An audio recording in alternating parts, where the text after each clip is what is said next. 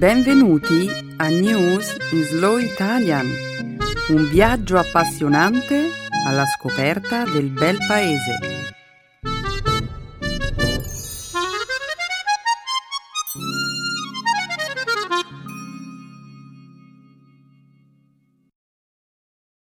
Oggi è giovedì 19 marzo 2015. Benvenuti a una nuova puntata di News in Slow Italian. Ciao Benedetta e un saluto anche a tutti i nostri ascoltatori. Nella prima parte del nostro programma, oggi commenteremo i risultati delle ultime elezioni parlamentari in Israele e la vittoria del primo ministro Netanyahu. Parleremo poi dell'inesplicata scomparsa del presidente russo Vladimir Putin, assente dalla scena pubblica per un periodo di 11 giorni. Più avanti, nel corso della trasmissione, ci occuperemo della scoperta, a 400 anni dalla sua morte, della tomba dello scrittore spagnolo Miguel de Cervantes. Concluderemo infine la prima parte del nostro programma ricordando la giornata del Pi greco, un evento che si celebra ogni anno in tutto il mondo il 14 di marzo. E come immagino tu sappia, Benedetta, la festa di quest'anno è stata davvero speciale. Questo è ciò che scopriremo commentando la quarta notizia di questa settimana. Ma presentiamo ora la seconda parte della nostra trasmissione, che, come sempre, sarà dedicata alla cultura e alla lingua italiana. Questa settimana, nel segmento grammaticale del programma, esploreremo il congiuntivo trapassato. Infine, nello spazio dedicato alle espressioni, impareremo una nuova frase idiomatica italiana essere il quinto evangelista. Ottimo programma. Allora, Emanuele, perché indugiare un minuto di più?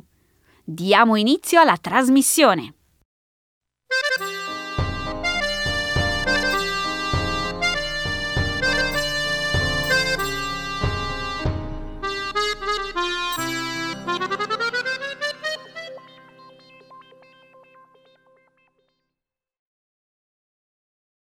Israele. Netanyahu vince le elezioni parlamentari. Il primo ministro israeliano Benjamin Netanyahu si è assicurato una netta vittoria sulla coalizione di centro-sinistra Unione Sionista nelle elezioni di martedì scorso. Per formare una coalizione di governo, comunque, il partito di Netanyahu, il Likud, avrà bisogno di scendere a patti con una costellazione di piccoli partiti politici. Con questa vittoria Netanyahu riceverà il quarto mandato della sua carriera, diventando così il primo ministro più politicamente longevo della storia del paese. Mercoledì con la quasi totalità dei voti scrutinati, il Likud aveva conquistato 30 seggi alla Knesset, il Parlamento composto da 120 membri, sconfiggendo con facilità l'Unione sionista, che contava soltanto 24 seggi. La lista Araba Unita, un partito politico arabo-israeliano, che rappresenta e gode del sostegno della popolazione araba, si è collocato al terzo posto. Come ha fatto il Likud a ottenere una vittoria del genere? L'Unione sionista era in testa nei sondaggi del periodo preelettorale. Gli ultimi sondaggi, pubblicati quattro giorni prima del voto, indicavano un vantaggio di quattro seggi. Ma si sbagliavano, perché in quegli ultimi quattro giorni sono successe un bel po' di cose. Abbastanza da produrre una svolta così spettacolare? Sembra di sì. Durante gran parte della campagna, Netanyahu si era concentrato sul tema della sicurezza e sulla minaccia che il programma nucleare iraniano rappresenta per il paese. Sì, un messaggio che comunque non è sembrato avere molta presa sugli elettori. Esattamente. L'Unione sionista, dal canto suo, aveva puntato l'attenzione sui problemi socio-economici del paese, come ad esempio l'alto costo della vita. E questo tipo di messaggio sembrava avere uno slancio maggiore. Ok. Ma poi, nel corso degli ultimi giorni di campagna elettorale, Netanyahu ha virato bruscamente verso la destra israeliana. Ha parlato della diffusione dei gruppi islamisti. Ha lanciato l'allarme sul crescente sostegno per i partiti arabo-israeliani. Ha abbandonato ogni volontà di negoziare le basi di uno Stato palestinese e ha promesso di continuare a costruire insediamenti nei territori occupati.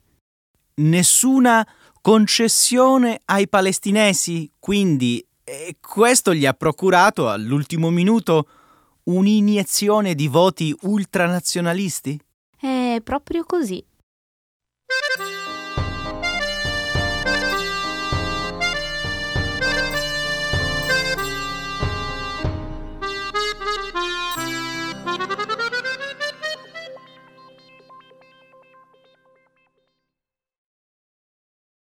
Vladimir Putin scompare per quasi due settimane. Il presidente russo Vladimir Putin è finalmente riapparso in pubblico lo scorso lunedì, undici giorni dopo la sua ultima apparizione ufficiale. La recente scomparsa di Putin dalla scena pubblica aveva scatenato molte chiacchiere Secondo alcuni, il presidente era malato. Secondo altri, era morto. Altri dicevano che fosse stato deposto durante un colpo di Stato. Secondo alcune fonti, infine, il presidente era diventato nuovamente padre. Il 62enne presidente era stato visto per l'ultima volta in tv il 5 marzo scorso, in occasione del suo incontro con il premier italiano Matteo Renzi. L'11 marzo Putin aveva annullato la firma di un accordo con l'Ossetia del Sud, sebbene la delegazione presidenziale fosse già arrivata a Mosca. In seguito era stato annullato un viaggio del presidente in Kazakistan. Il Cremlino aveva rifiutato di fornire qualsiasi chiarimento, ma il governo del Kazakistan aveva menzionato la salute del presidente russo come motivo dell'assenza. Lunedì scorso la televisione di Stato russa ha trasmesso alcune immagini di una riunione che ha avuto luogo presso il palazzo di Costantino a San Pietroburgo tra il presidente Putin e il suo omologo del Kirghizistan. Putin ha riso delle congetture sulla sua salute e ha detto che la vita sarebbe noiosa senza un po' di gossip. Alcune ore prima, quello stesso giorno, Putin aveva ordinato alla flotta del nord della marina russa di stanza nell'Artico di entrare in stato di massima allerta da combattimento. Più di 45.000 soldati, oltre a numerosi aerei da guerra e sottomarini, hanno avviato considerevoli esercitazioni militari in tutta la Russia settentrionale. Finalmente il misterioso signor Putin è stato ritrovato. Sì, Ora è ufficiale. Putin non è né morto né sembrerebbe che sia stato colpito da una malattia mortale. In effetti, nel video aveva un aspetto abbastanza sano. Eh sì, questo è vero. Ma undici giorni, senza sapere dove si trovi, l'uomo che controlla il secondo più grande arsenale segreto di armi nucleari del mondo, eh, sembrano un bel po' di tempo. Tu pensi che Putin abbia voluto distogliere l'attenzione da qualche altro avvenimento? O pensi che stesse soltanto divertendosi alle nostre spalle? Ad ogni modo, che cos'è stato a causare la sua scomparsa? Mm, Putin ha annullato una serie di eventi in programma e nessuno sa cosa sia successo nel corso di quegli undici giorni. Beh, magari era semplicemente impegnato in ufficio. È un uomo molto occupato. Oh, no, no, no. Aspetta. Lo so che cosa stava facendo. Emanuele! No, no, ascolta. È un'ottima teoria. La scorsa domenica ha segnato il primo anniversario dell'annessione della Crimea alla Russia e per celebrare l'evento la televisione nazionale ha trasmesso un documentario. E allora? Beh, il presidente Putin probabilmente era a casa a guardare il film eh, e a farsi una bella risata.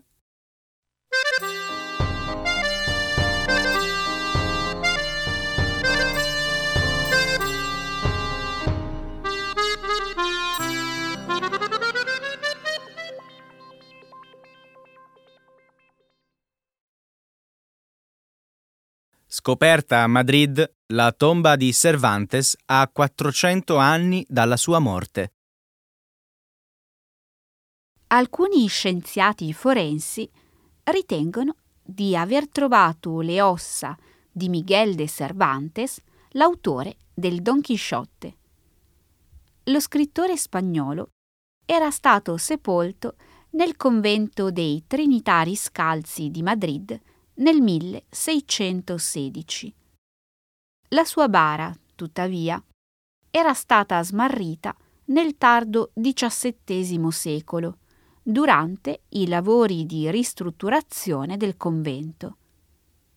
Utilizzando telecamere a raggi infrarossi, scanner 3D e georadar, un team di 30 ricercatori ha individuato il luogo di sepoltura in una cripta dimenticata, situata sotto il nuovo edificio del convento.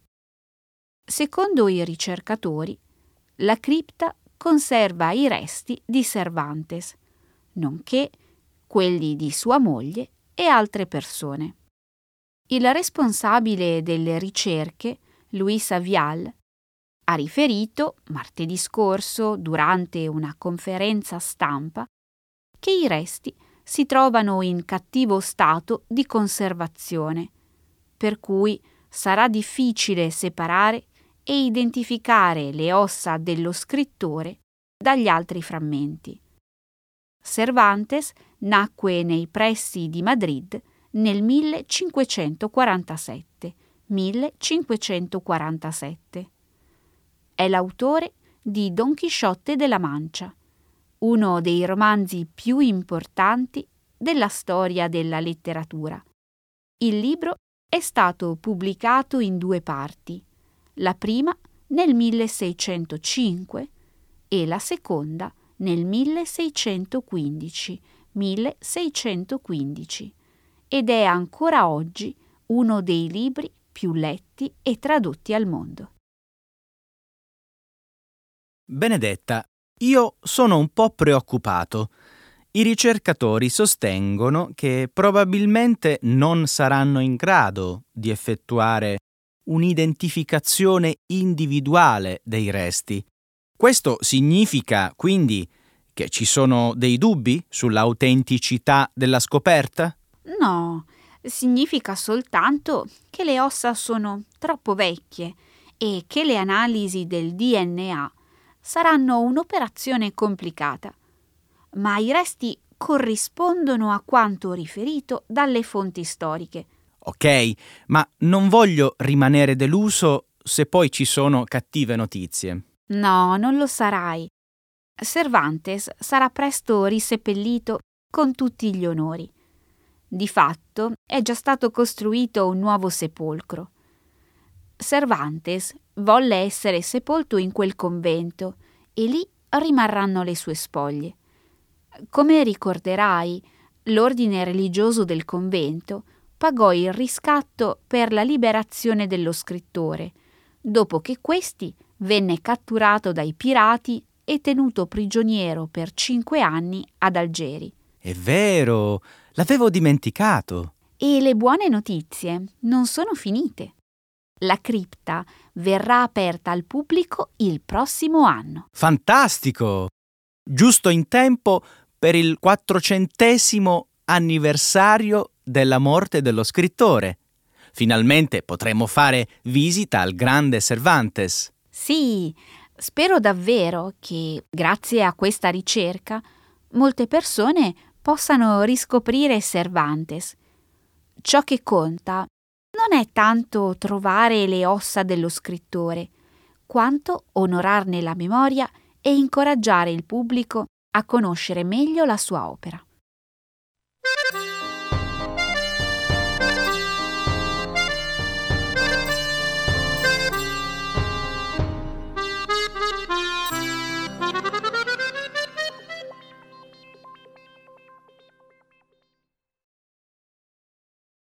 La festa del Pi greco. Ogni anno, il 14 di marzo, gli appassionati di matematica festeggiano la giornata del Pi greco, rendendo omaggio alla costante matematica che rappresenta il rapporto tra la circonferenza di un cerchio e il suo diametro. Un evento come quello che si celebra quest'anno, tuttavia, ha luogo soltanto una volta al secolo.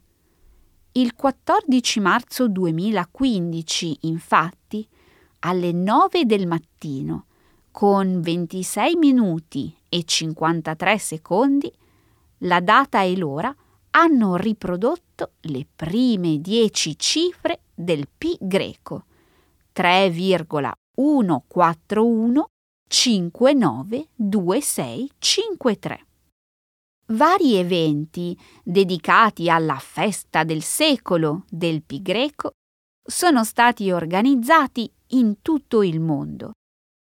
Negli Stati Uniti gli appassionati di matematica hanno festeggiato l'evento a Austin, in Texas, e presso il Museo Exploratorium di San Francisco, dove nel 1988 venne inaugurata la giornata ufficiale del Pi greco. Negli ultimi anni la popolarità di questa festa è cresciuta, conquistando gli appassionati di matematica di tutto il mondo. Il pi greco è una costante con la quale si calcola l'area del cerchio, ma viene utilizzata in molti altri campi della matematica. Il pi greco è uno strumento essenziale in molte discipline, come l'architettura e l'ingegneria, e veniva usato con frequenza già dagli astronomi dell'antichità. Il numero è noto da circa 4.000 anni, ma soltanto nel Settecento cominciò ad essere indicato con la lettera greca. È davvero emozionante. Questa è la prima volta che abbiamo l'occasione di festeggiare la giornata del Pi greco, aggiungendo le ulteriori due cifre che compongono il numero. È un'occasione che capita una volta nella vita. E mi fa ricordare quanto io mi sia divertito a scuola con questa roba. Mm, escludendo i fanatici della matematica, non penso che la maggior parte delle persone ricordi questa materia come una cosa divertente. Io penso che la colpa sia del metodo con cui la matematica viene insegnata. Il pi greco in realtà è una cosa affascinante. La circonferenza di un cerchio, una forma di perfezione infinita, divisa per il suo diametro. E questo rapporto funziona indipendentemente dalle dimensioni del cerchio. È una cosa magica. No, Emanuele, è una cosa matematica. Ok, ma è irrazionale, il che significa che i decimali che seguono il 3 vanno avanti all'infinito senza un motivo ripetuto. E quante cifre del pi greco sai recitare a memoria? Posso cominciare a recitarle ora, se vuoi, ma potrei andare avanti per sempre. Oh, non essere sciocco. No, dico davvero. Penso che il pi greco sia il numero più bello del mondo e la festa del pi greco è la più bella ricorrenza non ufficiale del mondo. E ti posso dare 3,1415 motivi.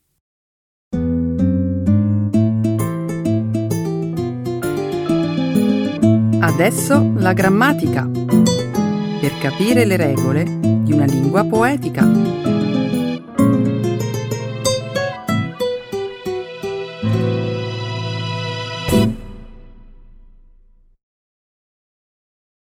Introduction to the past perfect subjunctive. Ah, sono settimane che lavoro senza pausa. Temevo di essere andata oltre le mie capacità. Ieri ero così affaticata che ho deciso di lasciare l'ufficio e tornare a casa.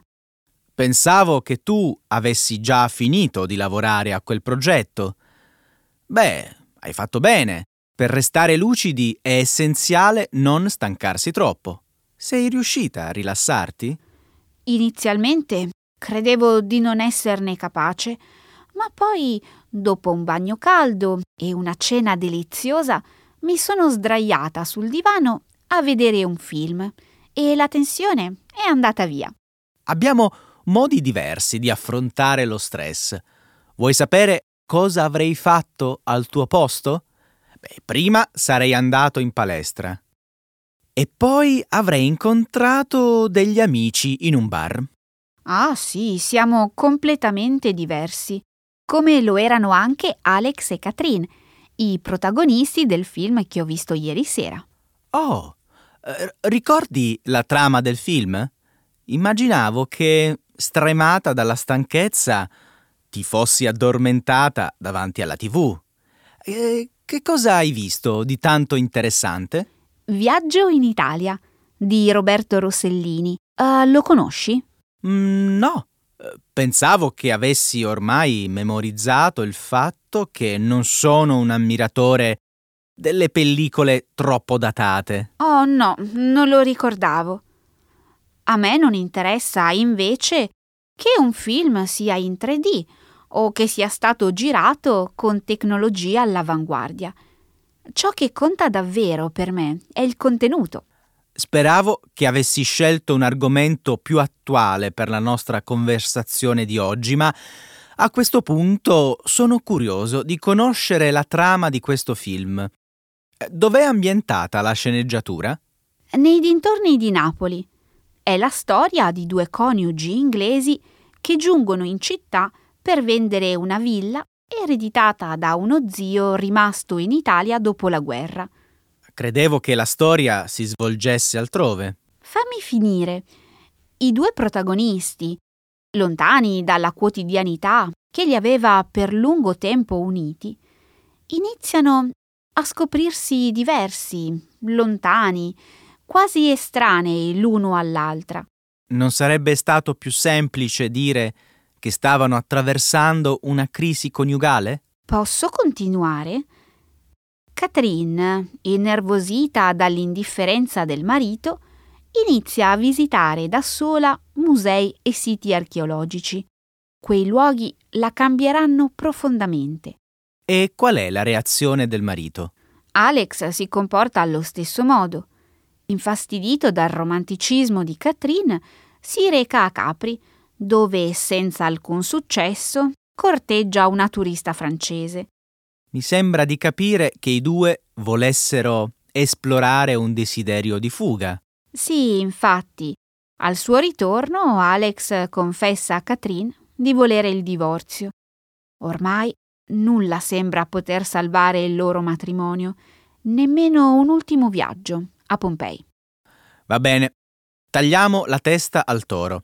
Alla fine, si lasciano oppure no? Non immaginavo che avessi deciso di raccontarmi la trama del film con tanto dettaglio. Come preferisci. Nell'ultima scena si vede la loro macchina bloccata in un corteo di gente che cammina verso il centro della città per partecipare a una processione. Immagino che questa storia abbia un finale sdolcinato. Sentiamolo. Nell'uscire dall'automobile, Alex vede Catherine perdersi in mezzo alla folla. Lui la insegue, lei lo chiama, lui la afferra e la stringe a sé. Lei lo bacia. Mm, romantico. Ah, sì. Mi sto sciogliendo dalla tenerezza. Dai, scherzo. Credevo che tu avessi capito che mi stavo prendendo gioco di te. Sei davvero insensibile. Io mi sono emozionata. Poi però ho riflettuto e mi sono domandata perché spesso per ritrovare una persona è necessario perderla. Ecco le espressioni, un saggio di una cultura che ride e sa far vivere forti emozioni.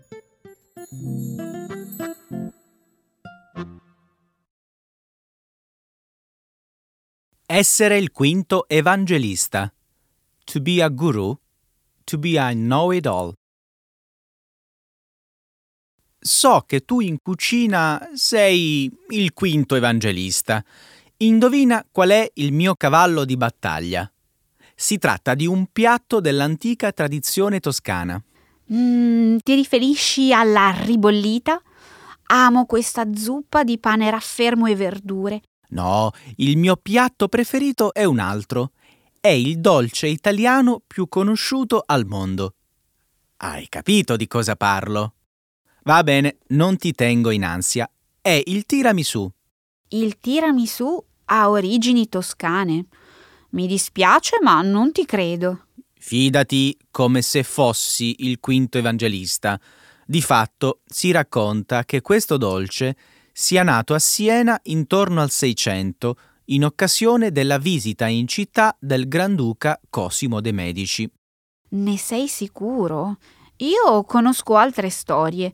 È vero, alcuni sostengono che il tiramisù sia nato a Torino per tenere alto l'umore dei politici di Casa Savoia, in ansia per le vicende dell'unificazione d'Italia.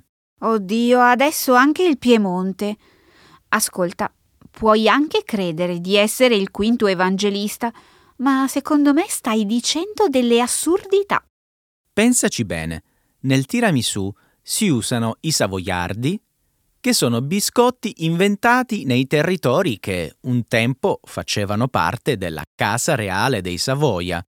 Le leggende che mi racconti sono interessanti, ma molta gente non la pensa come te, soprattutto i trevigiani. A Treviso hanno storie migliori delle mie? E chi si credono di essere? Il quinto evangelista? La questione del tiramisù in Veneto è seria. Credo che il presidente della regione stia cercando di reclamare la paternità di questo dolce. Va bene, sentiamo adesso la tua versione dei fatti. C'è chi sostiene che fu la signora Speranza Garatti del ristorante Il Camin a creare negli anni 50 una coppa a base di mascarpone, caffè, uova e cioccolato, in occasione della visita di una regina. Che vorresti dire? Che non tutti sono d'accordo? Eh sì, esistono molte ipotesi.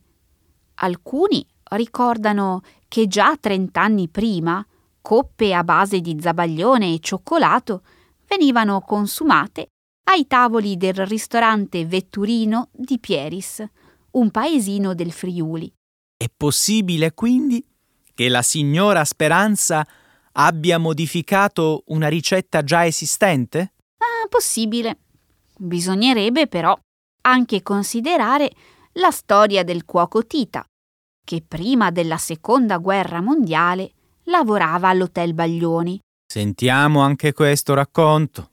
Durante un banchetto, Tita si fece aiutare da suo figlio Giuseppe, che per sbaglio bruciò il pan di Spagna che sarebbe dovuto andare nella zuppa inglese. Quindi, se ho capito bene, il tiramisù è nato per errore. Sì. Tita pensò che il modo migliore per nascondere il cattivo sapore fosse quello di inzuppare il pan di Spagna nel caffè e farcirlo con cioccolato e crema. Non crederei a questa storia nemmeno se tu fossi il quinto evangelista. Va bene. Allora te ne racconto un'altra. Alcuni anziani dicono che il tiramisù sia l'invenzione di una donna che negli anni 30 gestiva una casa di tolleranza. Ecco, adesso hai perso completamente la tua credibilità. Sembra che in quel luogo venisse offerta ai giovanotti esausti una fetta di torta capace di restituire il vigore dissipato attimi prima. Che sciocchezza! Ed io che ti ho creduto come se fossi il quinto evangelista, ma esiste almeno una versione che metterebbe d'accordo tutti? La letteratura gastronomica dà il nome della signora Alba delle Beccherie.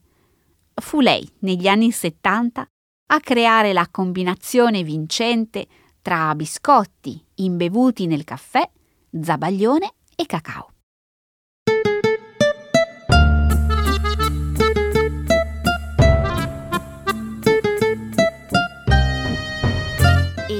Oggi, Emanuele, ahimè, il nostro tempo è finito. Sì, oggi è la 114esima puntata, virgola... No, scherzo. Ok, Emanuele, la festa del pi greco ti ha stravolto la testa. Salutiamo i nostri ascoltatori. Ciao a tutti, la prossima settimana. Ciao, alla prossima.